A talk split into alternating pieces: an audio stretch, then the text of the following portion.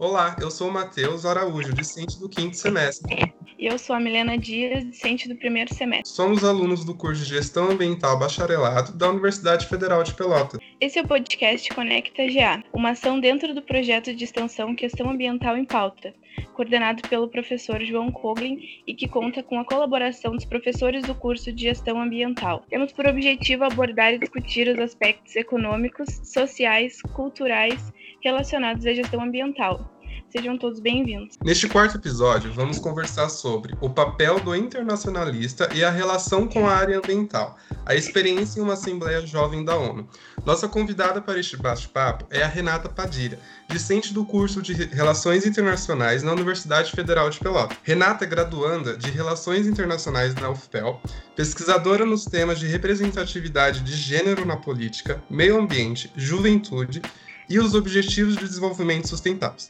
Coordenadora do projeto, é, de projetos na CoPlace Coworking, com base nas ODSs da ONU. Membro do movimento Fridays for Future Brasil, Eco pelo Clima e núcleos ODS Regional Sul. Renata, gostaríamos de agradecer se, é, você aceitar esse convite. É uma honra te ter como entrevistada aqui. E é isso, obrigado. Bem-vinda, Renata. Incrível. É, bom, primeiramente, muito obrigada pela oportunidade de estar aqui conversando com vocês também. Eu tenho um carinho muito grande pelo curso de gestão ambiental do UFPEL. Vocês, assim, ó, são um curso que vão lá e faz, né? Não espera alguma coisa acontecer, né? Estão sempre engajados, estão sempre se doando bastante para o curso, né? Eu acompanho há dois anos já dentro do curso de gestão ambiental, tenho um carinho muito grande pelos, pelos estudantes também, pelos professores, e é muito, muito bom poder estar aqui também, né, como estudante de relações internacionais, que também tem um engajamento ambiental, e poder promover uma troca de experiência entre os cursos, né, tendo em vista essa situação uh, ambiental tão crítica que a gente vive hoje em dia, que mais do que nunca a gente precisa de cooperação, a gente precisa de integração. Então, muito obrigada. Renata, tu é graduanda em Relações Internacionais da UFPEL, mas sempre teve muito presente no curso de Gestão Ambiental. Então, para a gente iniciar essa conversa, a gente gostaria de saber o que, que faz um internacionalista e o que, que é uh, gestão ambiental para ti. Perfeito. Então, gente, o, o papel do internacionalista, né, o, que, que a gente faz, é, é, bastante amplo, né? Então, um internacionalista, ele pode tanto trabalhar no setor privado, né? Então, a gente pode trabalhar representando empresas, trabalhando com comércio exterior, uh, estando dentro desses espaços que, que tem uma troca internacional ali dentro do setor privado. E a gente também pode é, trabalhar tanto no setor governamental, né? Então, o pessoal sempre acha que, nossa, tu vai fazer relações internacionais, tu vai ser embaixadora do Brasil, né? A única coisa, a única relação que fazem. Mas a gente pode ir além disso, né? Podemos sim ser representantes de consulados, embaixadas, podemos representar o nosso país, né? Nos debates, nas agendas, acordos, enfim. É, mas ao mesmo tempo a gente pode também trabalhar é, em outros setores também, né? Tanto na questão de é, na, nos municípios, né? Então existem municípios, existem cidades, é, prefeituras que têm relações internacionais com, com outros países, com outras empresas. Então que o papel do internacionalista, né, dentro dessas prefeituras é extremamente importante.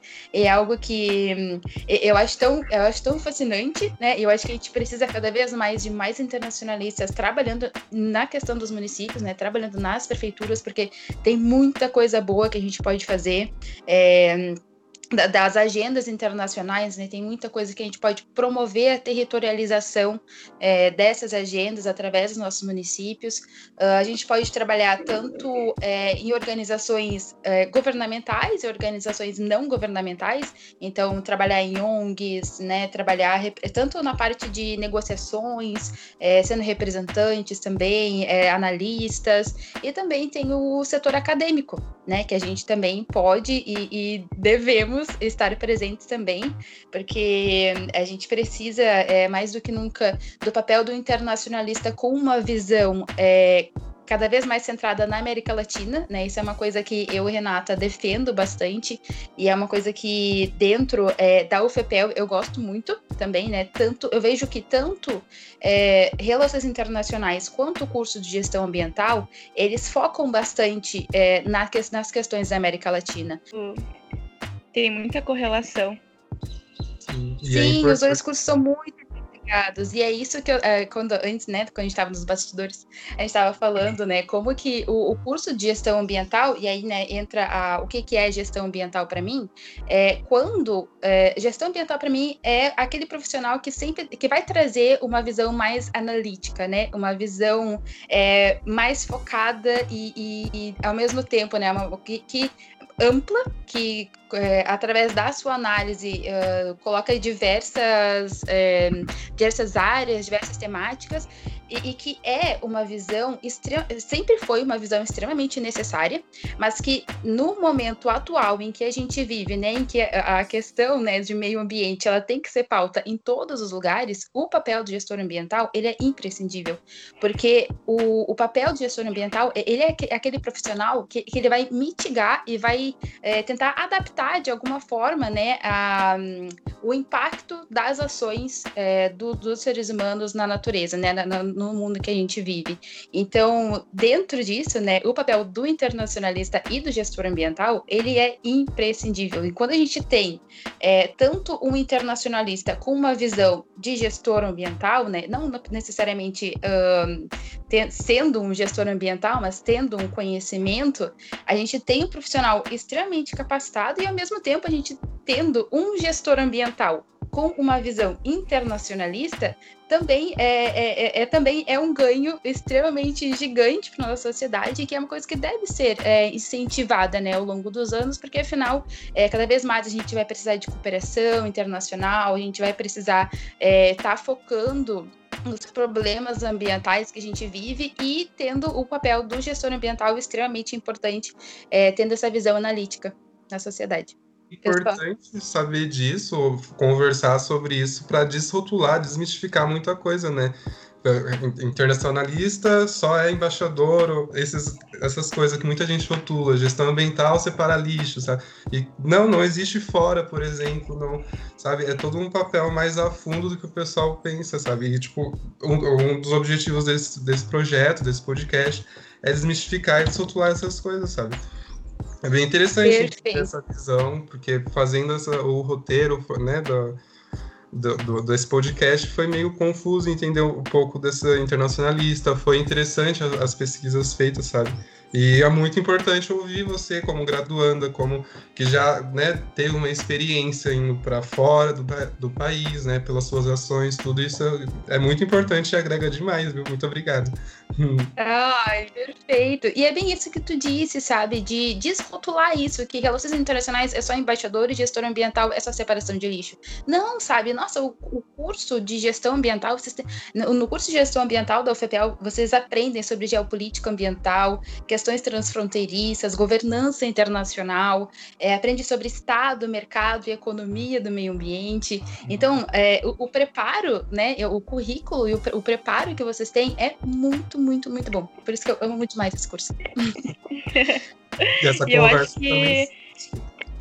Eu acho que é justamente isso que tu disse de, de os dois cursos se interligarem e na, na área de atuação também. Eu acho que vem daquilo de tu sair da tua bolha de estudos, entendeu?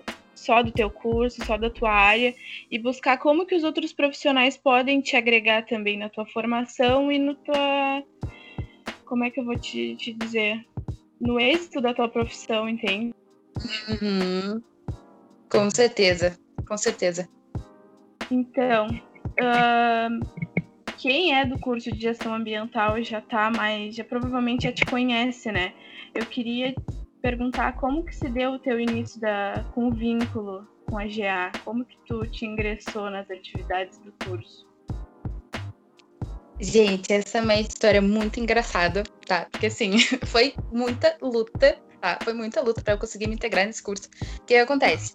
É, ao mesmo tempo, estava acontecendo duas coisas. Uh, eu estava procurando. Eu, tava, eu é, comecei a fazer parte né, de uma organização que é, promovia uh, enfim, projetos com base nos objetivos da ONU.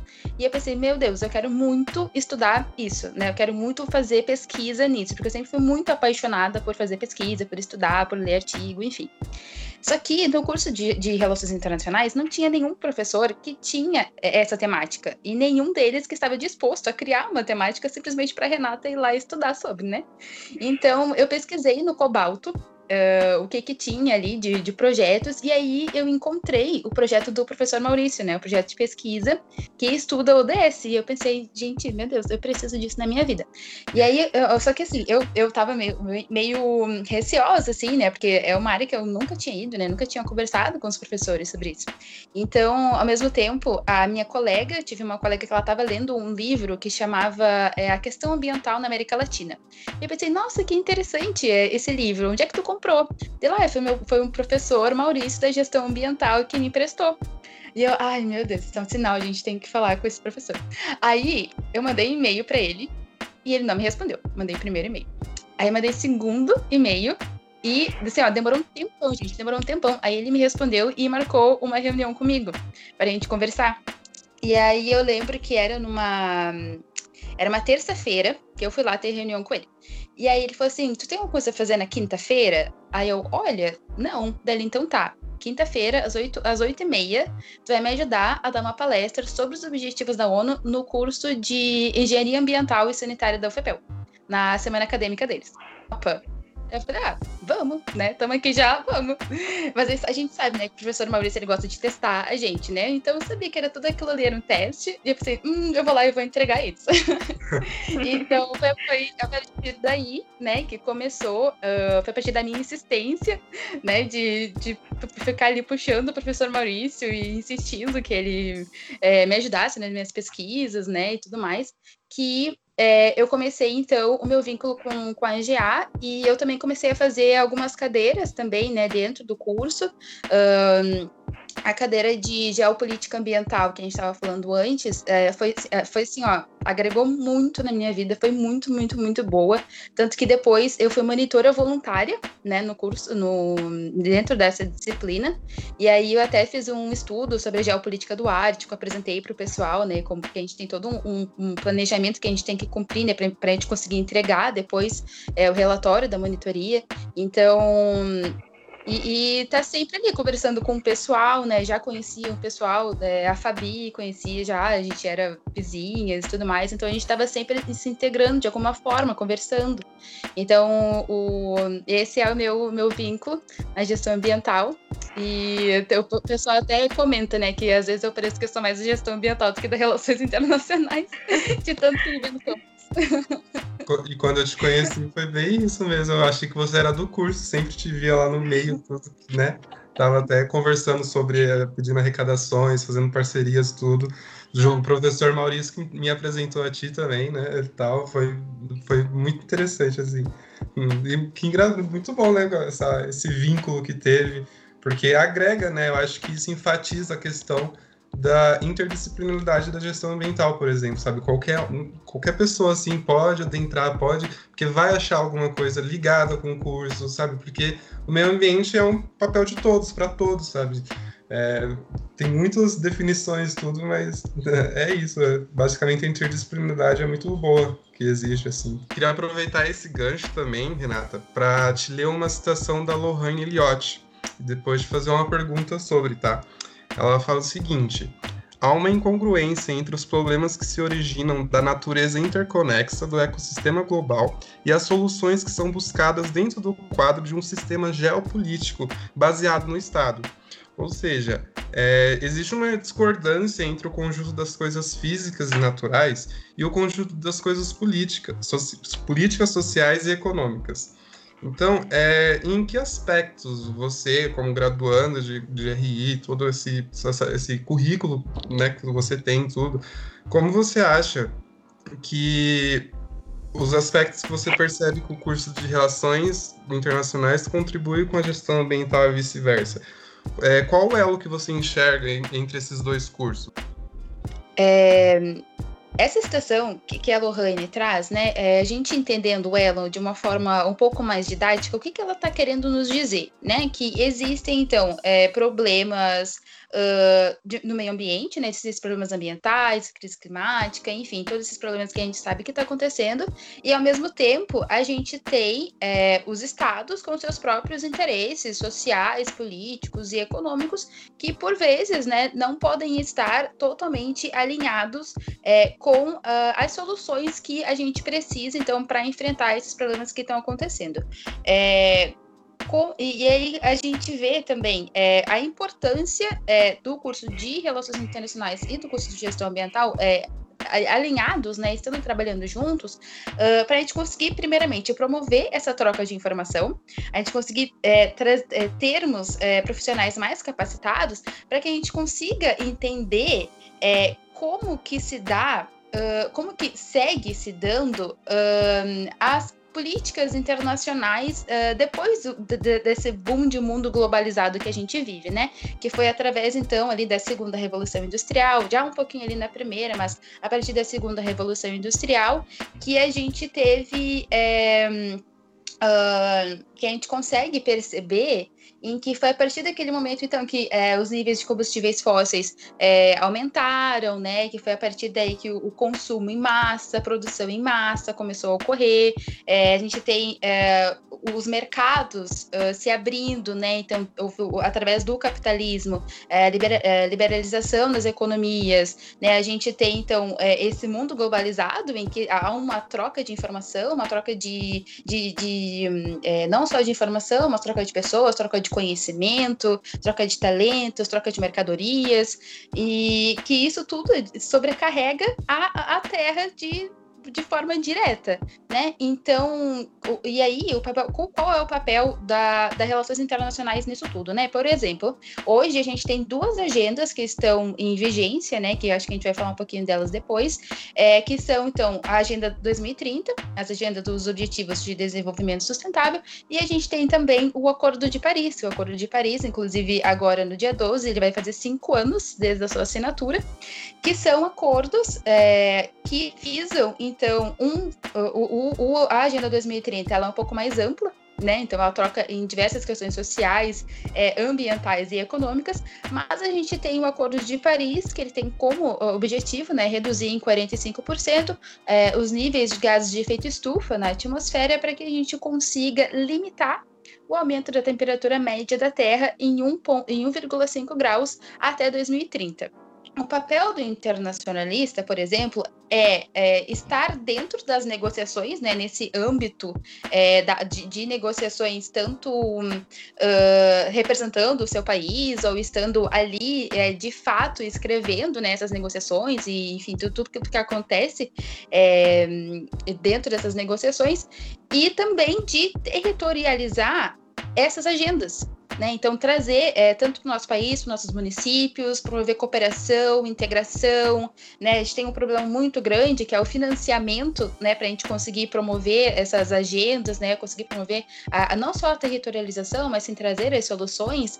E o papel do gestor ambiental, é, tanto na Agenda 2030 quanto é, no Acordo de Paris, é tanto promover o conhecimento técnico e analítico, né, para a gente conseguir promover, trazer essas, implementar essas soluções, é, quanto também uh, implementá-las de fato, né? Eles serem, então, o gestor ambiental ser realmente o agente que vai é, implementar essas ações. Porque, por exemplo, quando eu tenho um gestor ambiental que é, o trabalho dele foi é, solicitado para fazer uh, o empreendimento, né? Então ele tem que fazer uma análise ali de um empreendimento que vai ser em, em tal local é, se aquele gestor ambiental ele tem esse conhecimento de que existe, né, uh, que, que, ele reconhece a crise climática, ele reconhece as agendas e tudo mais, ele já vai ter uma visão diferente daquilo tudo, né? Então ele sabe o, a importância que ele tem de estudar minimamente, né, aquele espaço, aquele território ali onde vai ser colocado aquele empreendimento,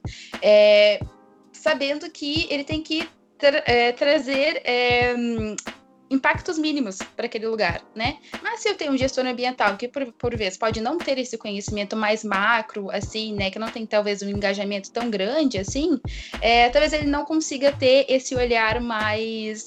Uh, mais global, né, da, de como que aquele empreendimento que vai estar ali vai impactar de certa forma é, o meio ambiente, os ecossistemas ao redor e tudo mais. Então, é, a gente já falou, né, um pouco antes é, sobre o elo que a gente enxerga entre esses dois cursos, e eu acho que dentro, né, é, da nossa realidade de UFPEL, é mais do que nunca, assim, a gente precisa promover a integração do curso de Relações Internacionais com, gestão, com a gestão ambiental, porque eu vejo, por exemplo, eu vejo que no curso de gestão ambiental, como a gente tinha falado anteriormente, uh, além, da, além da questão ambiental, vocês falam sobre geopolítica, vocês falam sobre questões fronteiriças, vocês falam sobre é, desenvolvimento e meio ambiente. Mas no curso de Relações Internacionais da UFPEL, a gente tem uma cadeira sobre relações internacionais e meio ambiente.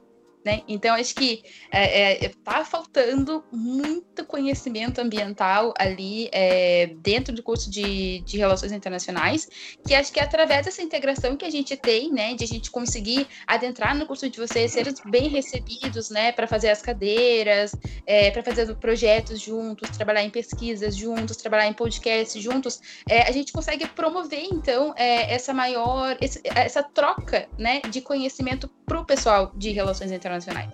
Porque lá também tem muita gente que está preocupada com a questão ambiental, que quer saber mais sobre isso, mas que no curso não encontra é, esses espaços, mas que através dessas ações que a gente tem, a gente consegue trazer cada vez mais pessoas para ter esse mesmo espaço e essas mesmas oportunidades que eu tive também, né? De ser tão bem recebido num curso e, e poder estar tá produzindo tanto junto com vocês. Ai, que maravilhosa.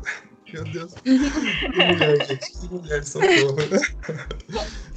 Nossa, então, basicamente, é, a gente deveria andar junto, né, em questão de gestão ambiental e relações internacionais, porque tem muito a aprender, muito a contribuir, vice-versa, né, tanto a gente, gestão para RI e RI para GA.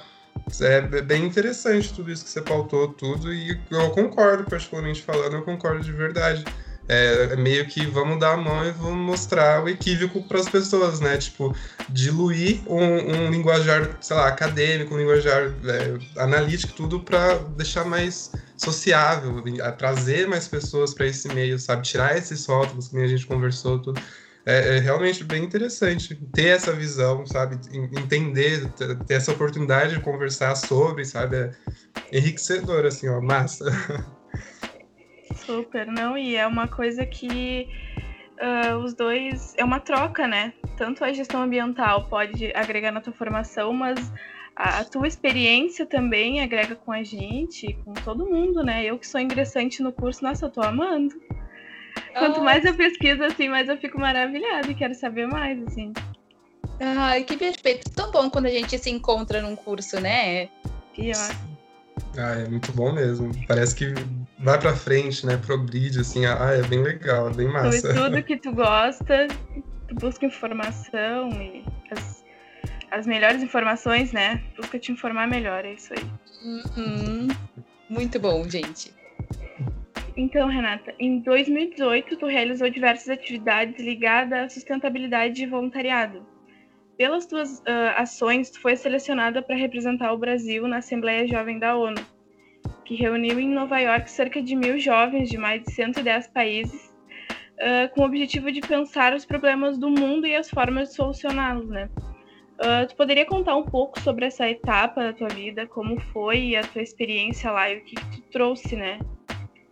É, o processo para ser aceita, né? Tanto para ser aceita e conseguir chegar uh, na Assembleia da Juventude, ele foi, acho que, uma, um, uma das partes mais desafiadoras da minha vida, né? É, bom, eu já venho fazendo trabalho voluntário há bastante tempo, né? Comecei, acho que com, sei lá, 13, 14 anos, já fazia trabalho voluntário aqui em Porto Alegre. Eu comecei a fazer trabalho voluntário na Legião do Bem, que é uma é um, um grupo de pessoas que se veste de Star Wars e vai levar brinquedos e faz apresentações para crianças é, com câncer nos hospitais. E o pessoal era de Santa Maria, então eu basicamente ajudava, né, com doações, falando nas redes sociais, doando brinquedos. É, depois fiz parte do Vida Urgente, que é uma ONG aqui em Porto Alegre que trabalha com a valorização e a preservação da vida no trânsito. Foi aí que eu fui é, realmente na, na, prática, sabe? Eu fui lá, eu mesma batia na portinha do, dos motoristas e falava, moço, olha só, agora no feriado, é, vamos não beber e dirigir ao mesmo tempo, tá bom? Então, foi muito bom, porque foi aí que eu descobri consegui melhorar minha comunicação, né? Uh, consegui melhorar minha timidez. Eu era uma pessoa muito tímida, assim, ó, gente, eu quase não, não queria sair pra rua. E hoje em dia eu falo, falo, falo, falo, falo, quando até não para mais. É, depois eu fiz parte do Greenpeace Porto Alegre também, fiz parte da IESEC. Então, tô, é, agora, né, faço parte do, do Fridays for Future, do Eco pelo Clima, uh, do núcleo da, do ODS Regional Sul. Então, todas essas, essas uh, oportunidades que eu tive, né? Porque de certa forma é um privilégio, né? A gente ter essas oportunidades de conseguir se doar, né? Não é todo mundo que, que tem esse privilégio de conseguir se doar para outras causas também. É, mas foi através de todas essas experiências, então, que eu acabei conhecendo a Assembleia da Juventude que é muito bem colocado pela Melena, é, é, é, um, reúne mil jovens de diversas partes do mundo, então aí a gente já tem uma visão de mundo muito grande, né? Tem uma troca muito grande, depois eu vou contar um pouquinho para vocês uma das histórias que mais me chamou a atenção. E o, o, processo, né, para conseguir chegar até lá foi, foi bastante desafiador, né? Porque eu precisava juntar 10 mil reais em um mês e meio. E, gente, eu sou assim, ó, eu sou bolsista da UFPEL, né? Eu recebo todos os auxílios da UFPEL, é a minha única forma de sobreviver. então, minha família também, assim, a gente não tem condições de tirar nem mil reais para conseguir fazer uma viagem dessas. Então eu lembro que eu recebi, logo nesse dia, né, eu recebi a, a, confirmação de que eu tinha sido aceita, que a gente faz um processo seletivo, a gente manda vídeo, a gente é, tem como uh, contar várias histórias da nossa vida, né, como que é o nosso engajamento com os ODS, se a gente já fez trabalho voluntário alguma vez, né, se a gente já, uh, se a gente já trabalhou para mudar a nossa sociedade de alguma forma, né, se a gente já tem uma experiência nisso. Então, eu lembro que logo que eu recebi a confirmação, eu encontrei o professor Maurício Maurício, já falei, professor Maurício, recebi, e agora eu preciso juntar 10 mil reais em um mês e meio para conseguir fazer essa viagem dele. Renata, peraí, vou fazer uma ligação, já volto. E aí que a gente começou a correr muito, sabe? E tentar ver estratégias de como garantir esse, é, esse dinheiro, que é, é muito dinheiro, sabe? E aí, na época, eu estava fazendo um curso da Fundação Estudar, que eu recebi bolsa. Gente, assim, ó, era pra ter ido nesse evento, sabe? Era pra ter ido, porque eu simplesmente estava lá no Facebook e eu vi, era uma. Um, o curso Liderança na Prática da Fundação Estudar, que é um curso que tu leva o teu sonho grande, né? E através das ferramentas que eles te dão lá, tu consegue. Um, é, garantir o teu objetivo, né? Então eu consegui uma bolsa para conseguir fazer esse curso. Eram dois finais de semana e aí dentro desse curso eu conheci muita gente incrível que me ajudou muito. Tanto meu mentor, né, me ajudou muito na criação de estratégias para a gente conseguir levantar esse dinheiro. Então era sábado, tipo 8 horas da noite, estava ligando para ele falando: Nossa, isso aqui não tá dando certo, a gente precisa fazer alguma coisa. E aí a gente ia lá e, e, e trazia novas ideias. É, um próprio, um, é, um, um, tinha um menino, né? que estava lá no curso comigo, que ele falou assim, Renata, tu já tem visto? Eu falei, moço, não tenho nem passaporte ainda. Aí ele falou, quanto que é um passaporte? Aí eu falei, olha, acho que é uns 250, por aí. Daí então tá, eu vou sair no almoço agora, eu vou tirar o dinheiro, na volta eu vou te dar os 250, tu chega em casa e já manda fazer teu passaporte. Gente, quando na vida, quando na vida a gente vai encontrar uma pessoa que vai simplesmente acreditar na gente desse jeito e simplesmente nos dar 250 reais pra gente fazer um passaporte pra gente garantir nosso sonho grande, sabe? Então, o, é, o fruto da Assembleia da Juventude já começa aí, gente, já começa aí, sabe? E a gente vê como que, como que as pessoas, é, elas, é, se a gente trabalhar na coletividade, na solidariedade, sabe, se a gente é, conseguir pensar em algo além de nós mesmos, a gente consegue garantir coisas incríveis, sabe? E o tanto de apoio que eu tive durante essa campanha, gente, é algo que assim, ó, não paga nada na Youth Assembly, sabe? A Youth Assembly ela foi tipo secundária, sabe? Mas o processo para chegar lá foi muito incrível. É, o pessoal da gestão ambiental também me ajudou bastante, né? É, o pessoal comprou minhas rifas, é, sempre me ouvia quando eu ia nas salas lá, né? Eu já ficava, meu Deus, lá vem a Renata, chata de novo, falar sobre isso. Sempre. Chata jamais. então, o fruto da, da Daí a Assembly já começa aí. E aí lá, né, a gente. Uh, são diversos dias em que a gente é, tem diversas sessões, né? Então, tu, é, acontecem sessões to, o dia inteiro em diversas temáticas das ODS e tu escolhe quais as que tu quer, né? Então, eu fui lá bastante focada na ODS de gênero, né? A 5, na de consumo e produção, na 12, e na 13, que é no combate às mudanças climáticas. Então já nessas, nesse, nesses momentos, né, a gente já tinha é, apresentações de pessoas, né, de cientistas, de pessoas é, empreendedoras, pessoas que trabalhavam em ONGs, que traziam, então, levantamento de, de, de diversas é, ações, né, que estavam sendo promovidos e é, nos instigavam a engajar, né, pelas aquelas ODS, e ali a gente já tinha também uma troca com os próprios participantes. Então, a gente começava com o pessoal do lado, né, que era o pessoal, sei lá, é, tinha tanto o pessoal da França, o pessoal do Japão, o pessoal da China, o pessoal da Finlândia, o pessoal da África do Sul, sabe? Então, é, é esses momentos de debate agregaram muito também, né? E foi aí o momento em que eu conversei com uma menina que eu falei assim: ah, eu estudo sobre representatividade de gênero nos âmbitos políticos. E ela falou assim: nossa, mas como assim? Vocês têm problema de, de gênero nos âmbitos políticos no Brasil? Aí eu, ué.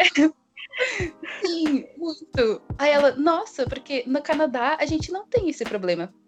Aí eu, uau, que incrível, me conta mais sobre isso, para a gente ver, né, como que, através das políticas que existem no Canadá, como que a gente consegue trazer para cá, né, pra, pra, não, não só é, na, na questão de, de âmbito político federal e tudo mais, mas sim também na questão é, de ter mulheres em, em espaços de, de poder, também, né? Não só política, né? Mas sim nas empresas, sim, organizações, enfim. E ela falou lá que um dos principais problemas deles é como integrar é, os povos indígenas à sociedade. Eu fiquei meio assim, né? Em questão disso, mas por que, que tu vai integrar os povos indígenas na sociedade, né? Mas enfim, Ali é uma outra, uma outra história também que a gente pode vir a, a comentar sobre isso depois. Então, é, a gente foi, né, na, a gente visitou a sede da ONU lá, que foi assim, um momento incrível para mim, gente. Eu fiquei, meu Deus, como que eu vim parar aqui? Simplesmente, o que, que tá acontecendo? Foi o momento que eu parei, eu fiquei, meu Deus eu já perdi o controle da minha vida. Então, lá a gente é, visitou os espaços da Assembleia, da Assembleia Geral, né, o Conselho de Segurança. A gente passa por diversos espaços é, históricos, né, que contam, é, eles contam a história daquilo. Então, tem é, é, diversas fotos, monumentos, né, que foram doados e que tem toda uma história por trás daquilo. E, gente, quando tu tá no espaço, é, da, quando tu tá lá na sala da Assembleia Geral, em que é aquele espaço que os maiores líderes do mundo se reúnem para discutir o futuro do, no, do nosso mundo, né? É, é, é, incrível, sabe? É incrível, porque eu fico pensando, nossa, cara, esse aqui é, é, é simplesmente um dos lugares mais importantes do mundo. Né? Porque é através daqui que saem as tomadas de decisões que vão moldar como que a sociedade vai funcionar, né? Então, é, foi, foi uma experiência incrível para mim, incrível, incrível, incrível. E todo o conhecimento, obviamente, né, todo o conhecimento que eu adquiri lá, né, trocando essas experiências, vendo as sessões, a gente, eu aplico aqui de alguma forma, né? Então, tanto na universidade, quanto é, na minha produção de pesquisa, quanto no Fridays for Future, quanto no Eco pelo Clima, tudo é um fruto também da Assembleia da Juventude. O próprio fato de eu ter sido convidada para participar do núcleo é, das UDSs, né, do, do Regional Sul ali de Pelotas, foi por causa da, da, da, da, entrega que eu tive através da, da minha ida na Assembleia da Juventude, né? Que, que, e, e essa é, é, um projeto incrível, né? Que trabalha a territorialização das ODS, que é, ainda segue sendo um dos grandes desafios que a gente tem, que acho que a gente vai falar um pouquinho mais sobre isso depois. Mas é, basicamente, basicamente, já falei muito, né? Esses foram alguns né, dos frutos que, que a Assembleia da Juventude proporcionou para mim. Nossa, meus parabéns, viu? De verdade, meus parabéns, porque, nossa, que foi muito lindo o projeto, toda essa trajetória. Agora, ouvindo melhor, né? Eu só sabia mais ou menos que estava arrecadando lucro para ir, etc. Mas agora ouvir todo o seu pós, durante, depois, assim, ó, nossa, é enriquecedor, inspirador e, tipo, dá vontade, né, de fazer, mudar, sabe? Fazer alguma coisa para acontecer. E, e, realmente, é, é muito bom, muito bom. Então, Renata, uh, tu é coordenadora do projeto, de projetos na Co-Place Coworking, com base nos ODS da ONU. E, e recentemente a gente viu uma publicação tua sobre o primeiro evento Lixo Zero na cidade de Pelotas, no Parque Tecnológico, que sediou o curso Empretec do Sebrae. Uh, tu poderia comentar sobre a relação do lixo zero com o meio ambiente? O evento do Empretec, ele foi bastante desafiador para gente, porque uh, em um momento de pandemia, a gente teve que pensar minimamente nos cuidados que a gente teria é, na saúde dos participantes. Então, o projeto EcoWorking, que é o projeto da CoPlace, né, que, que tem como objetivo uh, trazer a Agenda 2030 para o setor privado e tornar nossos processos mais sustentáveis, uh, já vem acontecendo há um ano, então a gente já tinha meio que uma noção, então, de como que a gente podia é, inserir né, é, utilizar todos esses conhecimentos que a gente teve ao longo desse um ano já é, nesse evento. Então, por exemplo, a gente sabia que a gente ia ter um, um uma, uma, geração de resíduos muito grande, né? Afinal, é, a gente a gente produziu, então, é, cerca de 300 garrafinhas de água, né? Só a questão das garrafinhas de água foram 300. E a gente tinha uma problemática muito grande que é, meu, eu não posso deixar que isso aqui vá para os aterros, né? Então a gente foi é, buscar parcerias na cidade que pudessem entregar esse evento junto com a gente. Então, é, já no começo do curso, é, a gente fez um painel onde a gente separou uh, cada item, que é, cada conjunto de itens que a gente ia utilizar durante os eventos, que eles são basicamente o mesmo modelo, né, que a gente utiliza, uh, e a gente separou é, em rejeito compostável, é, rejeito orgânico e seco. E já no primeiro dia de evento, a gente reuniu, se reuniu com todo mundo, todos os participantes do Empretec, e a gente falou: olha, é, a gente tem, a gente sabe que a gente vai gerar é, bastante resíduos nisso, né? Até por questão de momento de pandemia, a gente tem que deixar tudo mais. É, mais seguro, então a geração de, de resíduos ela aumentou consideravelmente. E a gente tem aqui todas as nossas lixeiras são separadas, a gente tem é, o que, que vai em cada coisa, então a gente, a gente é, fez ali uma, um processo de educação ambiental com o pessoal, né, explicando o que, que vai em cada coisa. E pediu, né, a cooperação deles, então, nessa separação de resíduos para que a gente conseguisse trazer essa destinação correta. Então, uh, e, e, foi muito incrível também, porque eu ficava lá, né, durante o evento e o pessoal, ah, mas onde que eu coloco isso? Mas por que?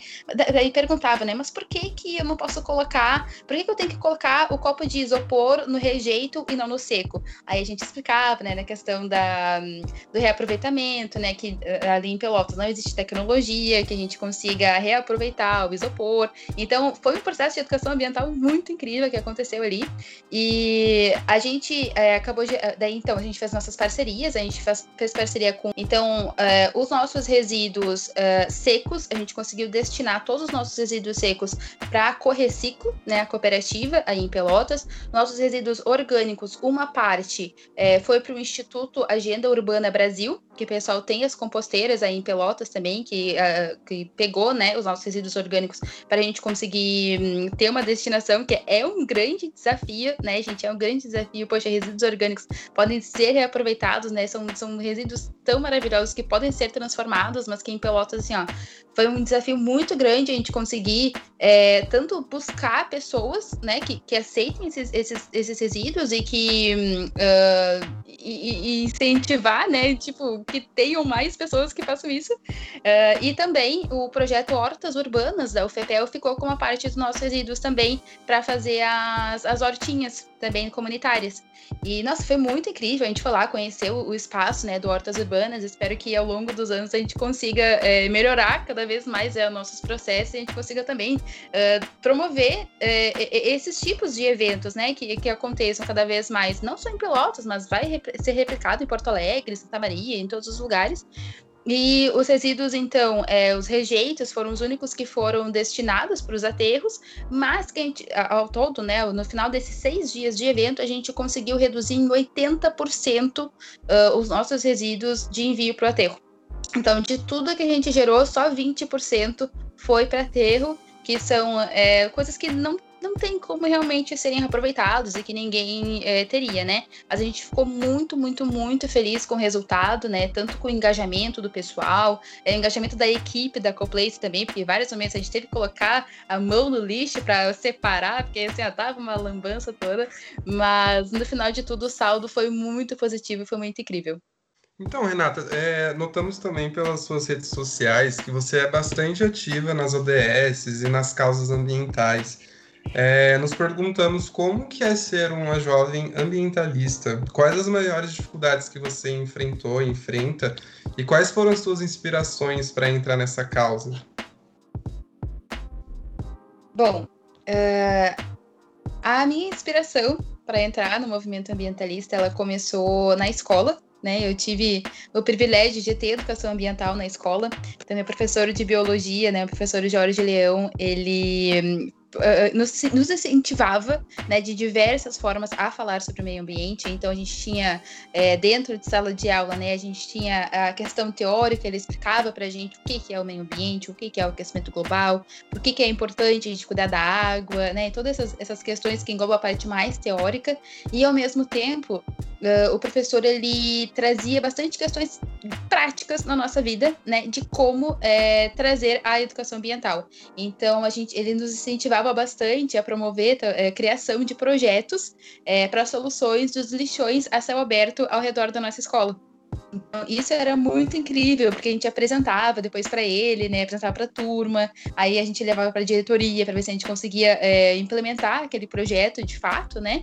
É, a gente também teve uma, é, um projeto muito legal de plantar, é, a gente adotava a, a, nossa árvore e a gente plantava a nossa árvore dentro da escola, a gente colocava nome nela, a gente que ia lá, regava, e foi, foi algo muito incrível, porque todas as turmas, né, conseguiram ter a sua árvorezinha, é, até hoje, né, as árvores estão lá, estão sendo bem cuidadas, a gente tinha também é, feiras de ciência na nossa escola, o que era muito incrível também. O professor nos instigava bastante a, a trazer a questão ambiental para as feiras de ciências. E a gente tinha caminhadas ecológicas pela escola também. Então, eu e minha amiga, a gente se vestia de lixeira, assim. Aí, tipo, tinha uma menina, que, uma amiga minha que ela ia vestida de consciência ambiental.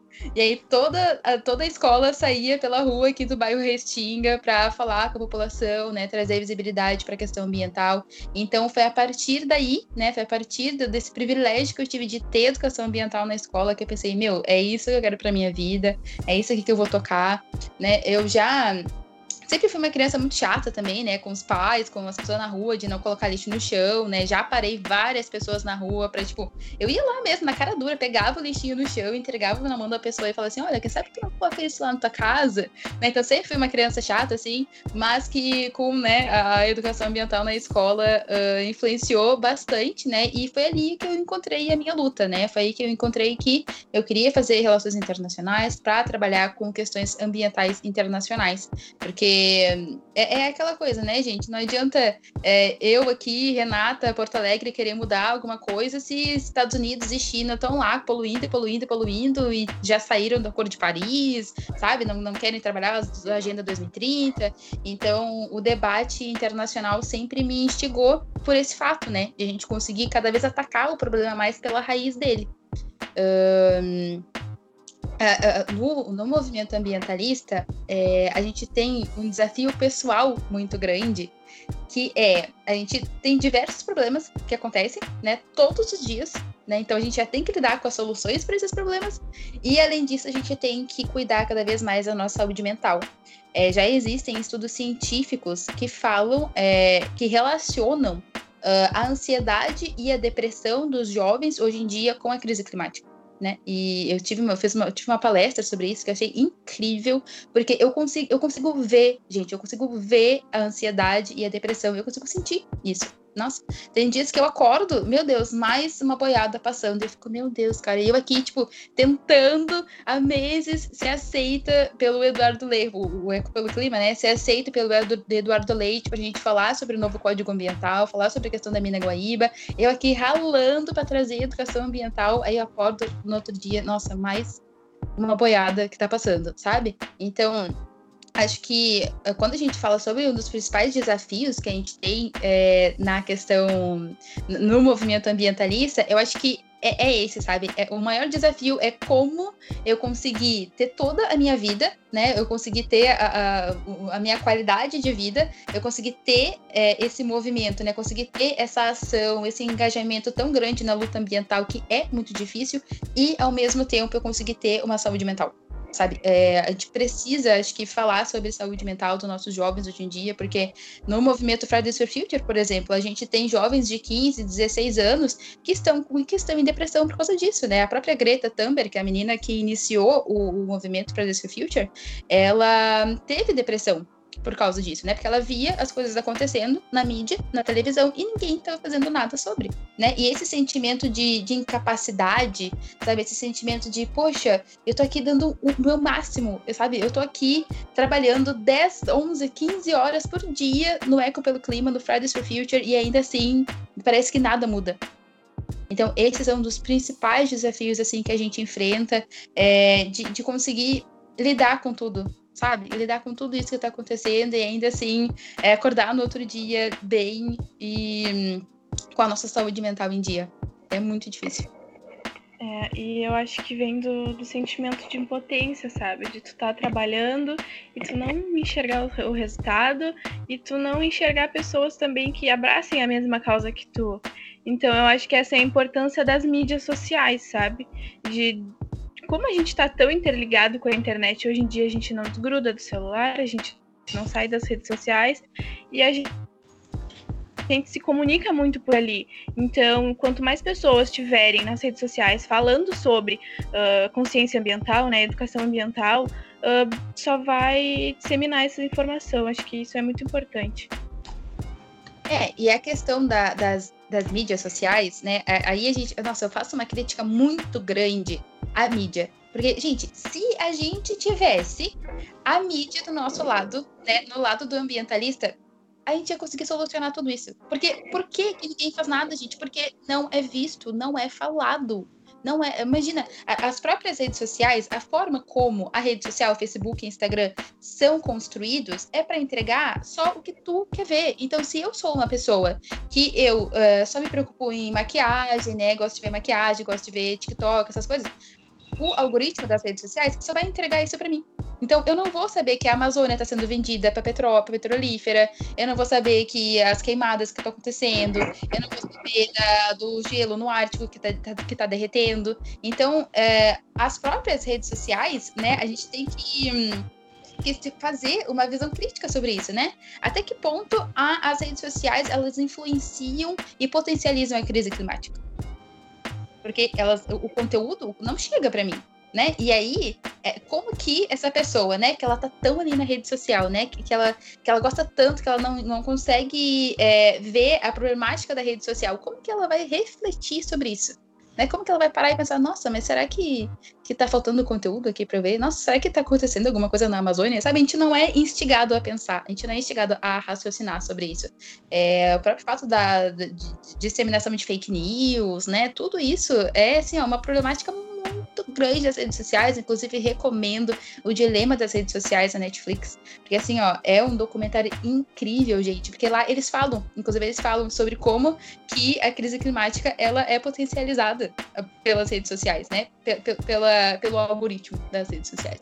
Porque não é de interesse para porque as redes sociais elas ganham dinheiro com isso também, né, gente? Elas ganham dinheiro com a desinformação. Então, para elas tá tudo bem enquanto não tiver lucro, né, girando nessas causas, porque, ah, um ambientalista, o eco chato, né, todos esses derivados que a gente acaba recebendo, ouvindo e tudo, é, é, é, tipo, se a gente abordasse uma questão climática, tipo, num, numa prefeitura, num, né, em algum poder político, assim, falando sobre, tipo, benefício em questão de lucro, com certeza eles iam informar o pessoal e falar. Então, tudo que gera lucro para eles, ok, sabe? Mas o pessoal parece que não pensa muito bem, porque a crise climática não é só para os ecochatos, né? Os ambientalistas, é para o planeta inteiro, né? Até o início da quarentena, assim, que o pessoal realmente ficou em casa, já teve aspectos positivos em questão de se ver, né? O céu limpo, questão dos oceanos e tudo. Então, tipo, isso tem que ser levado em consideração também, sabe? E a, a rede social é um grandíssimo aliado, né? Tanto para coisa boa quanto para coisa ruim. A disseminação de fake news, tudo, é tudo englobado, sabe? Hoje, nesse contexto que a gente está, né?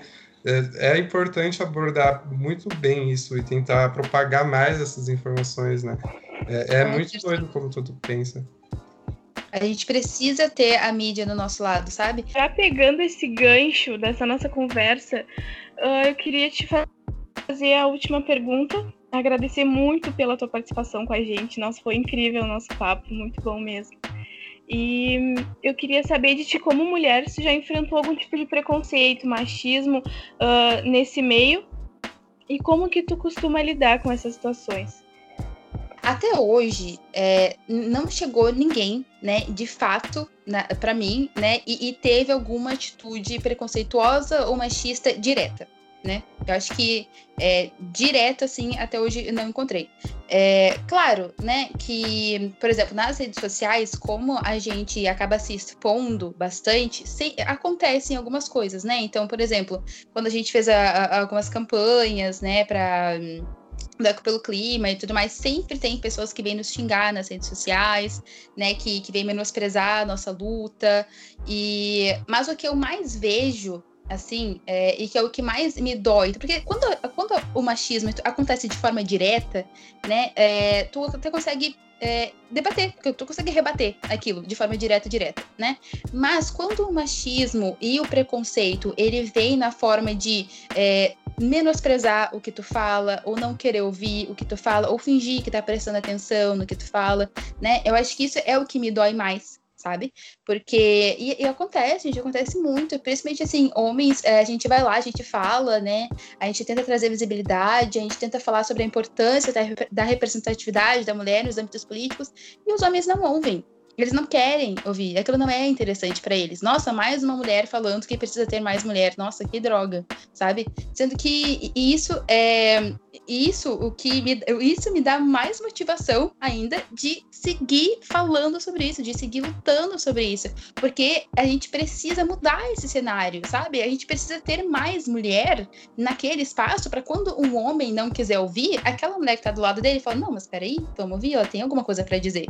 Então, o que acontece hoje em dia é que só tem, tem um homem do lado de outro homem que não querem ouvir também, tá tudo bem, porque não tem interesse para eles, sabe? Então, é, a, a, forma como eu, assim, eu, nunca tenho, eu nunca sou uma pessoa agressiva, né? Ou é, eu trabalho bastante a comunicação não violenta é, dentro de todas as, as, minhas esferas, assim.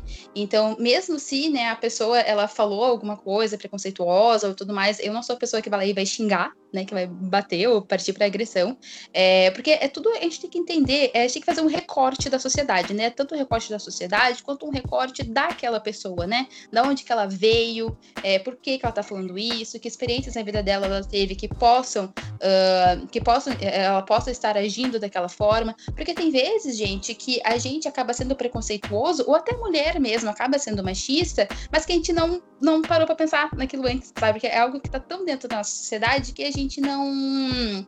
É, que a gente não se questiona, a gente não reflete antes de falar ou fazer aquela ação. Então, é, por ser mulher, sim, né? Muitas vezes a nossa, eles tentam menosprezar a nossa voz, eles tentam não ouvir o que a gente está falando, não levar em consideração o que a gente está falando.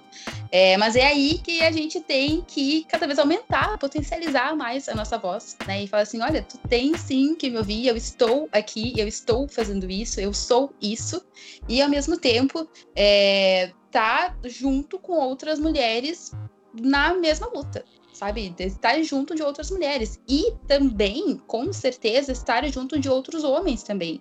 Porque a gente precisa que, o debate né, é, de preconceito, o debate de machismo, esteja sendo debatido entre homens também. Então, ao mesmo tempo em que eu tô aqui, né? É, ao mesmo tempo que eu tô falando sobre o, o, as coisas que, que eu sofri e tudo mais com é, com, as, com mulheres, né, a gente tentar trazer soluções para isso, esse mesmo debate tem que acontecer entre os homens, para que os próprios homens consigam trazer soluções, porque eles não são é, é, ensinados, né, a sociedade, eles não, não crescem, uh, eles não crescem com medo de sair na rua e ser estuprada, porque a gente precisa que os homens, é, que os homens dentro de, imagina gente, os homens numa, numa mesinha, assim, tá, e eles, a gente coloca lá uh, o debate, é, eu, você tem medo de pegar um Uber à noite?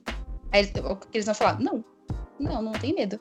Tá, mas uma mulher tem. Agora debatam sobre isso. E aí a gente. É, é isso que a gente tem que promover Sabe? É isso que a gente tem que começar é, a fazer com que os homens também reflitam sobre isso, reflitam sobre o próprio machismo, que, o preconceito que eles podem é, estar. Uh, uh, praticando. Praticando. Então a gente precisa que esses homens é, estejam debatendo sobre os próprios preconceitos e machismos que podem estar é, praticando né, diariamente, mas que é, não tem essa visão crítica e não tem ainda essa visão de, de trazer soluções e de entender, né? E de, e de entender a importância que é ouvir a mulher, a importância que é de criar espaços para a mulher. E quando a gente fala sobre. Porque tem esse medo, né? De que ah, uma mulher vai tirar o meu espaço. Não, não é, não é, não é isso. A gente precisa que a mulher também esteja nesse espaço, né? Que tenha tanto homem quanto mulher nesses espaços. Então é, são coisas assim que, que a gente acaba lidando no dia a dia, né?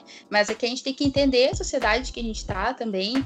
É, é, tá, tá sendo assim bem difícil, né? Hoje em dia as pessoas uh, terem um sentimento de solidariedade, de coletividade, né? As pessoas estão ficando cada vez mais individualistas. Então, e ser mulher também influencia nisso tudo, né? Porque afinal a gente que a sociedade ela sempre foi construída de homens para homens né? Então tá na hora de a gente começar a trazer a, principalmente a mulher jovem, né? Fazer colocar esse pensamento na mulher jovem, porque é muito difícil ainda a gente é, mudar um pouco a cabeça das pessoas mais velhas, né? Mas vamos começar pela juventude agora, sabe? A gente que é jovem, né? O jovem adulto, a gente que, já tem essa visão de que a gente precisa mudar e que a gente quer mudar, a gente tem que trabalhar os nossos jovens agora para que as próximas mulheres, próximas mulheres ativistas, as próximas mulheres representantes políticas, elas sejam sim ouvidas e que elas não tenham que gritar cinco vezes mais alto do que um homem para conseguir ser ouvida. Maravilhosa. Meu Deus, que coisa. Nossa, olha, sem dúvida, eu, assim, como homem cis aqui, né, presente nessa, nessa reunião, nesse podcast, é, não tinha noção de muita coisa que tu disse, sabe? É, é, é bom ouvir, sabe? É bom estar tá tendo esses diálogos, né? E com certeza, eu, por exemplo, vou, né, numa roda de amigos, assim, com certeza eu vou, eu vou abordar alguma questão, vou falar sobre, sabe? Porque tem coisa que a gente não enxerga, né? Justamente por ser tão estrutural, né? A gente já cresceu, sabe? Eu mesmo já pratiquei muito machismo, assim, sem saber, sabe? Até que dá aquele estado e fala, não, pera, por que que eu tô fazendo isso, sabe? Não é acho que já passou muito tempo que deixou de ser só uma brincadeira, sabe? Só um assobio, por exemplo. Isso já saturou muito, sabe? A gente, acredito que a gente, né, os jovens adultos de hoje, a gente está praticando uma questão da transição, né? A gente está saindo de uma coisa que era totalmente natural, bullying, né, e todos os derivados, por uma questão de tipo, meu, não é só isso, não é só uma brincadeira, não é, sabe? Já deixou de ser faz muito tempo. Então, assim, esse mimimi que muita gente, entre aspas, né, que muita gente fala, né, ah, é tudo mimimi, tudo. Não, não é, que já chegou, né, já deu, assim, porque é a voz, é, tá gritando, tão, tão gritando, tão, né, é, é fazendo barulho mesmo para o pessoal meio que entender, chacoalhar o Estado, as pessoas, né, todo conservadorismo, etc. Fala, meu, não é só isso, sabe?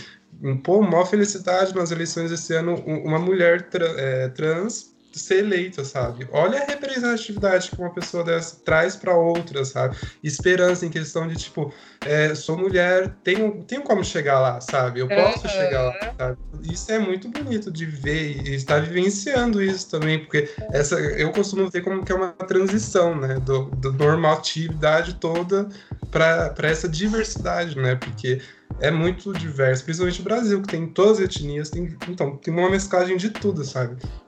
Nossa, Sim. sem dúvida. E é muito importante o trabalho que tu faz, o trabalho que outras mulheres fazem, Milena faz agora também. Tu, é muito bonito. É, é... Ah, eu fico muito feliz também estar aqui nessa, nessa conversa com duas mulheres maravilhosas, de verdade. É importante, sabe? E é um baita aprendizado para mim, sabe? Muito mesmo. Ai, que incrível. Espero que as pessoas que estão ouvindo isso também estejam é, extremamente reflexivas também e que promovam bastante mudanças aí nos seus meios. É isso aí, gente. Eu queria agradecer todo mundo que escutou esse podcast até o final e que teve o prazer de acompanhar essa conversa maravilhosa que a gente teve com a Renata Padilha. Renata, muito obrigada por ter topado o convite do Questão Ambiental em pauta e só agradecer mesmo. Foi muito bom. Ah, eu também agradeço muito sua participação. De verdade, você enriqueceu muito nesse nosso projeto, assim como os outros também que estão por vir, que fizeram, sabe? Eu acho que é, é uma coisa que né, é, é um meio diferente de, de, uma comunicação, talvez, não inova, pode ser não inovadora, mas está sendo diferente para a gente e importante, porque é, para a gente que acredita nessas causas e está fazendo por onde, eu acho que é importante a gente tentar de tudo para criar voz, né? E você estando aqui também, ó, eu fico muito grato de verdade por ter aceitado, por ter, por a gente ter tido essa conversa. É, e é isso, muito obrigado mesmo. Se quiser falar alguma coisa, quiser disponibilizar seus arroba, né, no Instagram, tudo, no Facebook, enfim, fica à vontade. Gente, eu saio desse podcast extremamente feliz, né?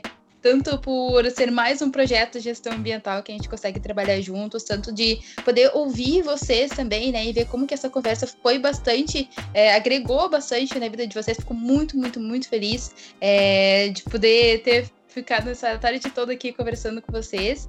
É, acho que a gente falou bastante coisa muito boa, né? A gente conseguiu passar por diversos temas, né? Tanto do nacionalista, quanto gestão ambiental, quanto o DS, é, o papel da mulher nisso tudo, né?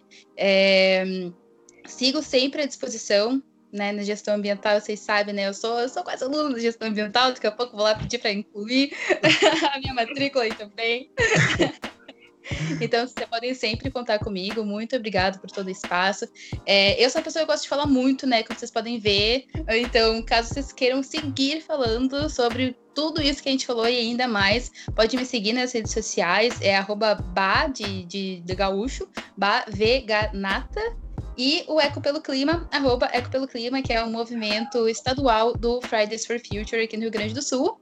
Então, sigo disponível, né? Tanto caso o pessoal é, da gestão ambiental, ou enfim, qualquer outra pessoa que venha a ouvir esse podcast. E muito sucesso aí, gente, muito sucesso nesse projeto. Tá sendo show de acompanhar. E, cara, parabéns para os alunos de gestão ambiental, que assim, ó, o amor de vocês por esse curso, a dedicação que vocês têm, é, os, a dedicação dos professores da gestão ambiental nisso tudo também, assim, ó, é uma coisa extremamente linda de ver e eu me inspiro muito porque no futuro quero ser professora também, quero ser professora em universidade pública e eu, assim, ó, tomo gestão ambiental muito como modelo, assim, do que eu quero fazer na minha vida. Então, brigadão, gente, de verdade. Vai ser uma ótima professora, não tenho dúvida nenhuma disso, porque né? Aquele papo de diluir bem a informação, você transmite isso perfeitamente, sabe? E é muito importante, de verdade, é muito importante mesmo. É, é, acessibilidade acadêmica, né? Você está deixando mais acessível. Isso é, isso é muito massa. Parabéns. Acessibilidade acadêmica, é isso, é a palavra. Mas então é isso. É, se encerra hoje, então, mais um podcast de episódio número 4.